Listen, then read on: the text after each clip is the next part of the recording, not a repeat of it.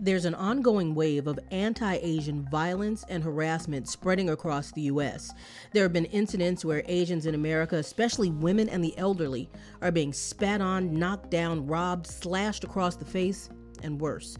This is causing fear in these communities, economic challenges for the businesses, and confusion and anger over why these incidents aren't getting covered by mainstream news outlets. This is Fordham Conversations We the People, where we delve into the intricate issues surrounding racial and ethnic minorities, including the injustices, challenges, and progresses being made in these communities.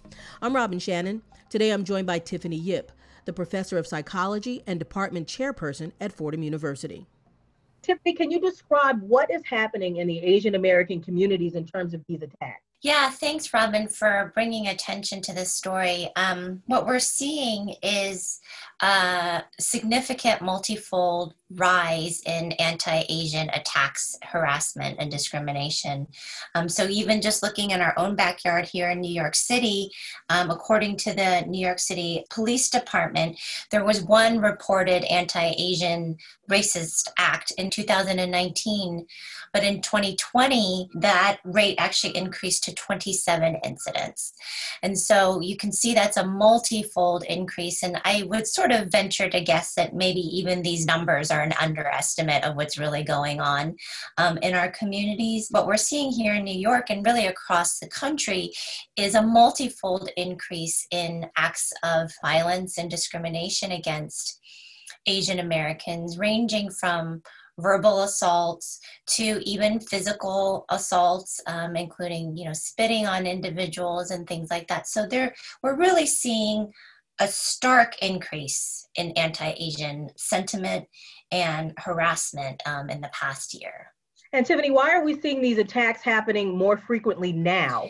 Yeah, I think that's a, a really interesting observation. You know, I think we can certainly point to the pandemic and in particular you know the former administration sort of handling and framing of the pandemic as um, the responsibility of chinese individuals so you know we're all familiar with the rhetoric that was used to sort of point fingers at chinese individuals for the, the start of the pandemic um, and so those sorts of things certainly did not help and i think we can at least attribute some of the you know increase in anti Asian sentiment to that rhetoric.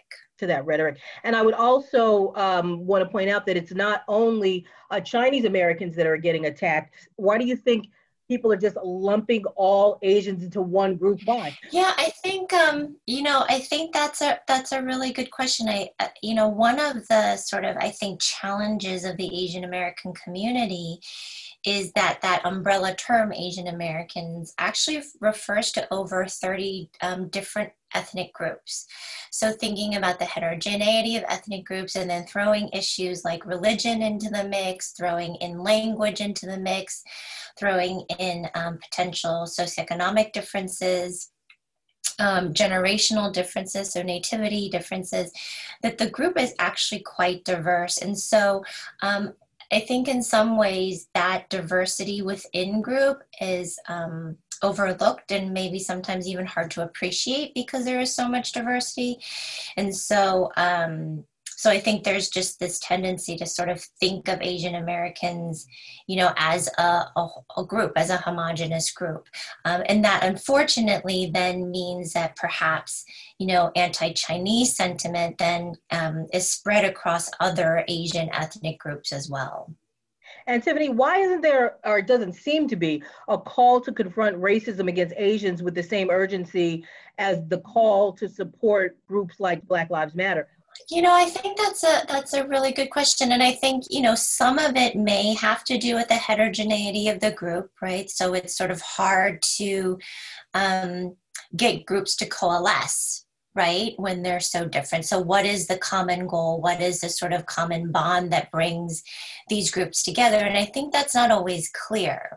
I also think asian americans again sort of as this umbrella group um, face unique stereotypes that make it harder for i think americans to come together around um, and, and, and form solidarity for groups of asian americans. So for example the two sort of most salient and prominent um, stereotypes about Asian Americans. One is this perpetual foreigner, right? So everyone assumes that Asians are not American. And there's been a lot of research in psychology that really um, illustrates the fact that people don't see Asians, even Asian Americans who have been here for multiple generations, they're not seen as American, right? So they're not sort of considered whatever American means.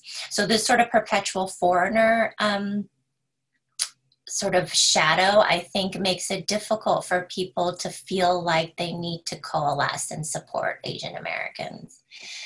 And then I think the other really salient stereotype is the model minority stereotype, right? So this idea that, you know, um, Asian Americans are successful, you know, hardworking, industrious, and that sort of if positive stereotype, if you will, sort of undermines the challenges of Asian Americans. So I actually saw a statistic recently that finds that uh, in, in the United States, Asians actually have the largest income disparity in the country. The top 10% and the bottom 10% are the most divergent of any group in the United States. And so I think things like the model minority stereotype really sort of do a, a disservice to the places where Asian and Asian Americans are really struggling. And so I think some of that makes it hard for other groups to feel like they need to come together and support Asian Americans during this this difficult time. And also, Tiffany, it seems like the media really isn't or is just beginning slowly to recognize these incidents of anti-Asian hate why is it taking the media so long to pick up on these stories and kind of understand that this is becoming an epidemic, a trend, a negative trend? You know, I think some of it probably does have to do with these sort of perceptions of Asian Americans not needing help, not needing attention, sort of they'll, they'll do fine no matter what. And I also think, you know, there's just multiple pandemics going on right now. So there's sort of the coronavirus pandemic, there's the racist sort of pandemic of racism, and that's really sort of been couched, I think, in terms of the Black Lives Matter movement when people think about sort of the current, you know, pandemic of racism. Um, and I think in a lot of ways, Asian Americans have not been included in that conversation. I think it's really um, exciting to see the current administration with their memo that came out last month sort of condemning racism against Asian Americans and sort of calling for communities to think about how we can also combat uh, racism. So I think that's very exciting to see. So I hope things like that that sort of um, executive attention to these issues might begin to shift our conversation a little bit. But yeah, I agree. There's sort of not been that much attention to this issue until more recently.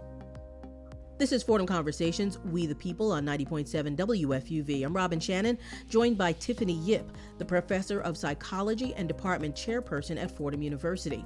We're discussing the attack on Asian Americans and the search for solidarity among other minority groups.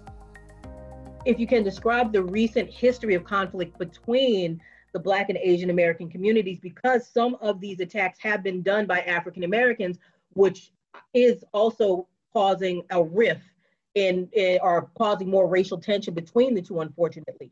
You know, so there have been scholars, most notably Claire Kim has talked about this notion of racial triangulation. The Asian and Black individuals are sort of used in a as pawns, if you will, against each other, pitted against each other to discourage solidarity between the two groups. So, you know, the sort of sentiment is, you know, look at Asian Americans, and again, here comes the sort of modeled minority bit. They're doing fine. Why is it that, you know, African Americans are not doing fine, right? And so I think that there's this narrative that's been perpetuated by the white majority that talks about how you know asians and blacks are sort of pitted against each other. And then i think those sorts of you know social positioning and narratives about social positioning don't help relationships between you know asians and black americans. And you know i think the most salient sort of example of how that's been manifested in our recent history was the um, 1992 um, la riots right? So and when we look back at this, you see history repeating itself, right? So Rodney King was brutally attacked and killed by LA police officers. And back at that time, people didn't have cell phones, but you know, in this particular case, someone did have a camcorder and, and recorded the footage. So similar to you know recent events that we've seen with cell phones i mean this this was sort of um, propelled into the national dialogue because of the video right and so you know the police were acquitted and and and black americans were you know understandably upset took to the streets and in a lot of cases the communities that were the victim of those robberies and the crimes for Korean Americans in this case. So I think that's the most sort of salient example of Black Asian tension in our recent history. You know, and I think it just underscores the lack of sort of understanding that can exist among communities. And again, you see this sort of triangulation pattern here um, being repeated. So, so you had you had uh, Black Americans rioting in their neighborhoods because they were upset. But unfortunately, the businesses that are in their neighborhoods, because the mentality that I understood at the time was, these are even though this is my neighborhood, this is these are not my stores. But what was happening was they were destroying Korean stores and Chinese stores and, and, and businesses of Asian Americans. And then Asian Americans had to, I mean, some of them even put up signs that said, I'm colored too. Like, don't attack me. We're not doing this to you. Do you think, Tiffany, that has, there has still been some underlying animosity because of that? Yeah, I think those dynamics are um, quite complex. I think there's probably economic undertones, there's probably political undertones. I think some of that sentiment probably still exists today, just in terms of people having difficulty finding commonalities.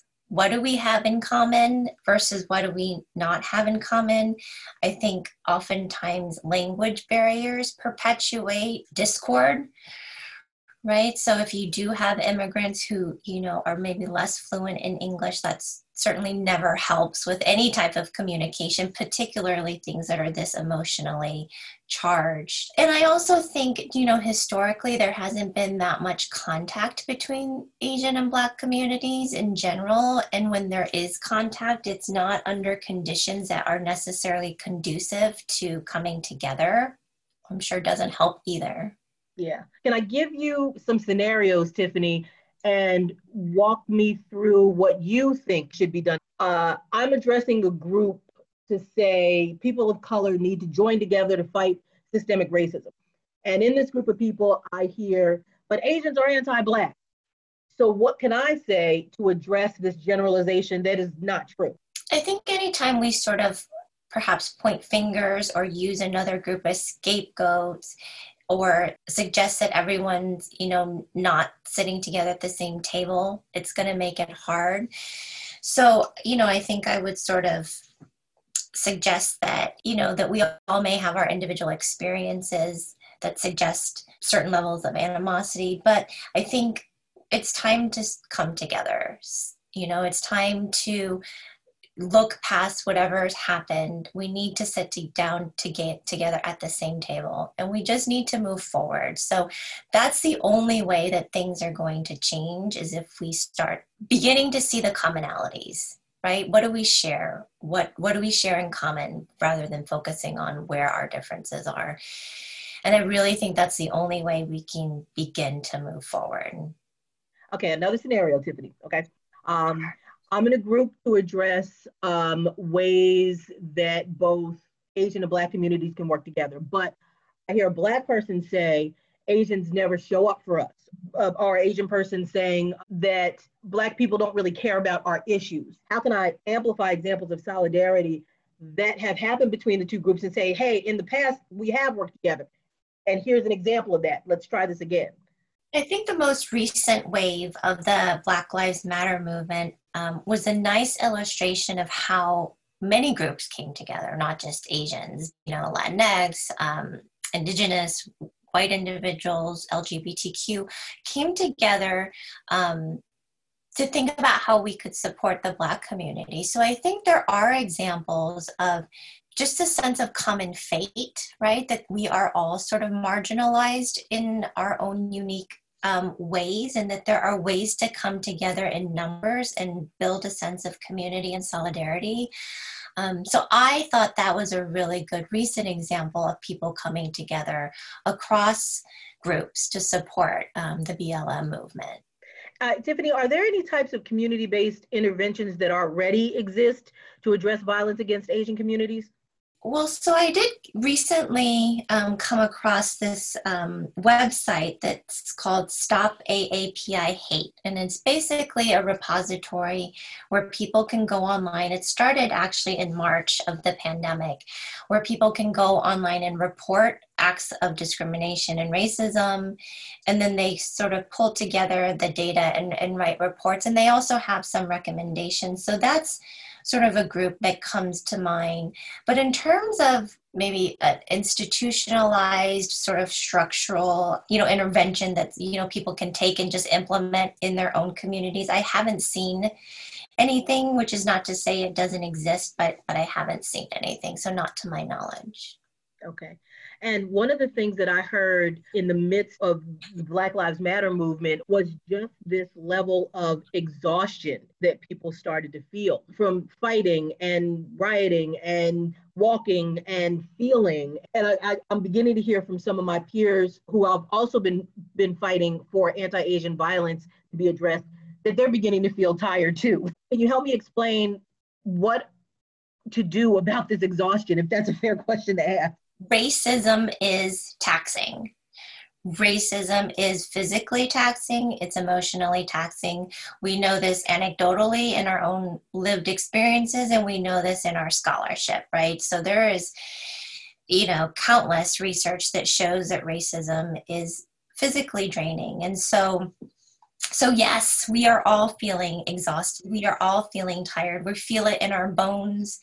You know we feel it in our hearts and our souls. So how we come out the other end of this i think this sort of popular term people these days are using is self-care. I think self-care only gets us so far. Some of what helps me personally is knowing that i'm not alone right? And that there's other individuals other communities that are feeling this as well. And that gives me energy to sort of continue moving forward for progress um, I think the election of our new um, vice president is extremely energizing. Um, in particular, you know, since we're talking about Asian and Black spaces here today, um, is so exciting um, in that realm. You know, for many reasons, she's so exciting. But in this particular conversation, I think very exciting too, because I do think it's an opportunity for Asian and Black communities to see, you know, where we can come together. I, I do think there's hope, but but absolutely, this is exhausting work. Yeah. And I want to get into discussing possible ways to address violence against the Asian community and, and how other groups can help. So, can you offer um, examples of maybe what some other groups of color can do uh, to denounce ongoing anti Asian hate crimes? Like, what can we do to help? Yeah, so I think there's multiple levels to that. So I think, you know, if you're in the unfortunate situation of being present when something like this happens, that we need to speak up for each other, right? We need to say, hey, this is wrong. And as a psychologist, we know that just simply saying something, interrupting a situation, you know, saying this is not right, you need to stop, is enough to change that dynamic, right? Is enough to change the course of an interaction. So, you know, it sounds a little cliche, but, you know, interrupt, say something, um, you know diffuse the situation do what you can to be an ally right? So it doesn't have to be your group. It doesn't have to be someone you know. But intervening and speaking up can disrupt um, an ongoing situation. Someone did that in i think the uk they said um, an asian woman was wearing a mask and another woman was berating her for wearing the mask. And then the woman said well i'm wearing this mask because i have cancer and i am uh, going through chemo, and I've been wearing this long before COVID. And the other woman just kept yelling at this woman and, and making very ne- negative, negative, nasty remarks. And this group of, I don't know if they were on the bus or on their subway system in the UK, but this group of people just stood by her and was like, leave her alone, leave her alone. Somebody filmed it. And that was a perfect example of like, all you have to do is one person say, leave this person alone, mind your business. You know what I mean? Kind of show solidarity. Right. Yeah. Right.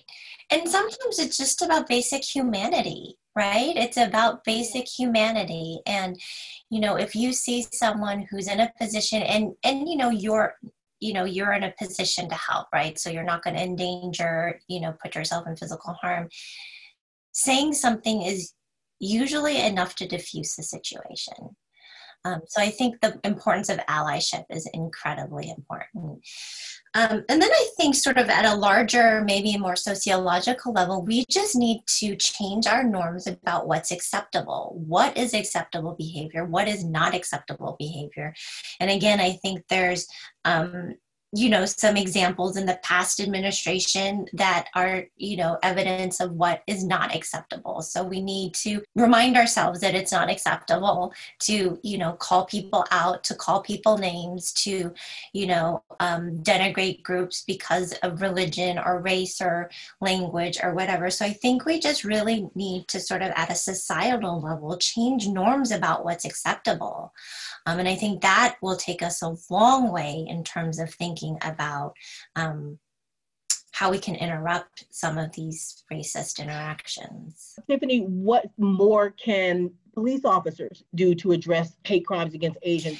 Yeah, I think this is a really big question. And I think this is something that, um, you know, law enforcement communities all over the country are sort of thinking about, not only with Asian Americans, but certainly with, you know, Black Americans too, right? These are conversations that we've been, you know, struggling with, as you can see now with the Rodney King. I mean, decades. These are not new new issues. I think you know, there's been a lot of attention to things like anti racism training, anti bias training, implicit bias training.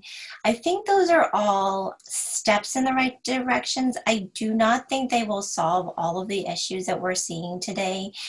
And simply because I think sometimes there's a tendency to think about these anti racism trainings as sort of check boxes. I think it re- involves more than that. I think we really need to think about you know what sorts of support systems are available to our law enforcement communities. I think we want to um, understand the cause of the tension without necessarily blaming people as well. I think that's really important. I mean i think this is you know a big question about how law enforcement can better interact with all of our communities of color um, i think for asian communities in particular as i mentioned you know language could be a potential confound that makes things even more difficult. One thing people have considered is just making our law enforcement communities more diverse. I think that's probably another good step. Again, probably not going to fix everything, but certainly is a good step. So having communities represented in their own law enforcement. But this is a, a huge problem that needs to be unpacked at, at multiple levels. Um, and I and I and certainly is not unique to Asian Americans. Yeah, and and as we spoke earlier, President Biden is directing federal agencies to explore ways to combat racism specifically against Asian Americans and Pacific Islanders. So, what would you suggest these agencies need to look at on a federal level? And this is hard, right? Because Asian Americans are numerically a minority group. So, there's no doubt that numerically they're a minority. But I think issues of representation are incredibly important because without someone that understands the struggle and the unique challenges of a particular community, it's really hard to have that voice represented. Um, so I think representation, and I don't mean it in sort of like a, again, checkbox sort of affirmative action sort of approach. I mean it in a sort of really profound, multiple level sort of approach. So it's not just, you know, having a certain distribution and meeting quotas. I think it's really about, you know, putting people in positions of power and influence that represent um, different voices. And so I think this needs to happen at multiple levels, um, not just, you know, as sort of, um, again, sort of the optics part of having diversity, but really having, and you don't have to be, you know, a member of a group necessarily to be able to represent them. I think there's certain individuals that can represent the views of multiple groups. So I think we need to think a little bit more um, creatively about what representation looks like where it needs to be. There's, there's there's probably strategic places in the administration where having a voice matters more than other places in an administration. So um, uh, so I think I think this notion of representation is important, but I think we also need to think carefully and creatively and strategically about what representation looks like. But at the very least, let these voices be heard. Get them in the room. get them in the room. Absolutely. Get them at the room. Have them at the, they need to be sitting at the same table because without that, it's just still just going to be lip service. And now I'm going to ask you to put on your professor of psychology hat here and uh, ask you, Tiffany, but for the people who have already been attacked, what steps can they take to begin to heal from the emotional and psychological pain of these attacks? You know, yeah, I mean, I think at any point, being a victim of this kind of act is traumatizing. Maybe more so in the middle of a pandemic when people are isolated from their support networks, friends, family. I mean, that's, um, I'm sure, multiplies the trauma. I guess I would just say that um, it's not personal. In, in some ways, that's comforting, in some ways, it's not. Um, and so, sort of taking that, the blame perhaps, and feelings of like, what did I do wrong um, away because it's not about you as a person, it's about what you represent as an idea or as an, a stereotype. What kind of self awareness should an individual begin to seek in themselves to address maybe their own ideas about discrimination or their own racist views or you know um, if I want to say, you know what, if it's going to start with me, then there's certain things that I need to address about my own personality or my own belief system. Where should that begin? Yeah, I think we could even just do a little fun experiment and observe our daily lives for a couple of days. Who do we interact with? You know, what are these interactions look like? Do I sort of live my values? Do I have friends and a network that represents you know values of diversity and inclusion or do i just sort of talk the talk but you know not really sort of you know live my values? Um, so i think those are sort of things we can do to sort of challenge ourselves in our daily lives. Um, you know do i support businesses that are um, owned by um, diverse groups? Do I have friends? You know, how do I support the communities that I care about? So I think those are sort of um, ways to think about, and you know, certainly also just pausing um, when you see things happen to other groups. You know, what more can I do? Right? Supporting organizations, um, maybe donating your time or donating, you know, funds to um, organizations that you care about. Um, I think those are sort of little steps that we can start to take. Um, and having conversations like these, I think, are really important too. And Tiffany, that was my last question. Is there anything that you want to talk about or any question I didn't ask that you want to? Um, I just wanted to actually thank you for bringing this conversation um, to your listeners. I think it's really important. Um, I really appreciate your astute observation that, you know, what can we do? Like our fellow Asian Americans are suffering at this time, and how can we, you know, as a community, think about ways to overcome maybe some of the barriers and some of the ways in which minority groups have been pitted against each other in a way that disservices them, right? So by trying to separate groups from each other, it sort of doesn't allow us to come together in ways that might be more powerful right and and and might force the type of reckoning that we actually probably need I want to thank my guest, Tiffany Yip, the professor of psychology and department chairperson at Fordham University. You've been listening to We the People, where once a month we delve into the intricate issues surrounding racial and ethnic minorities. For links to this show, visit WFUV.org or sign up for our weekly podcast. Thanks for listening. I'm Robin Shannon.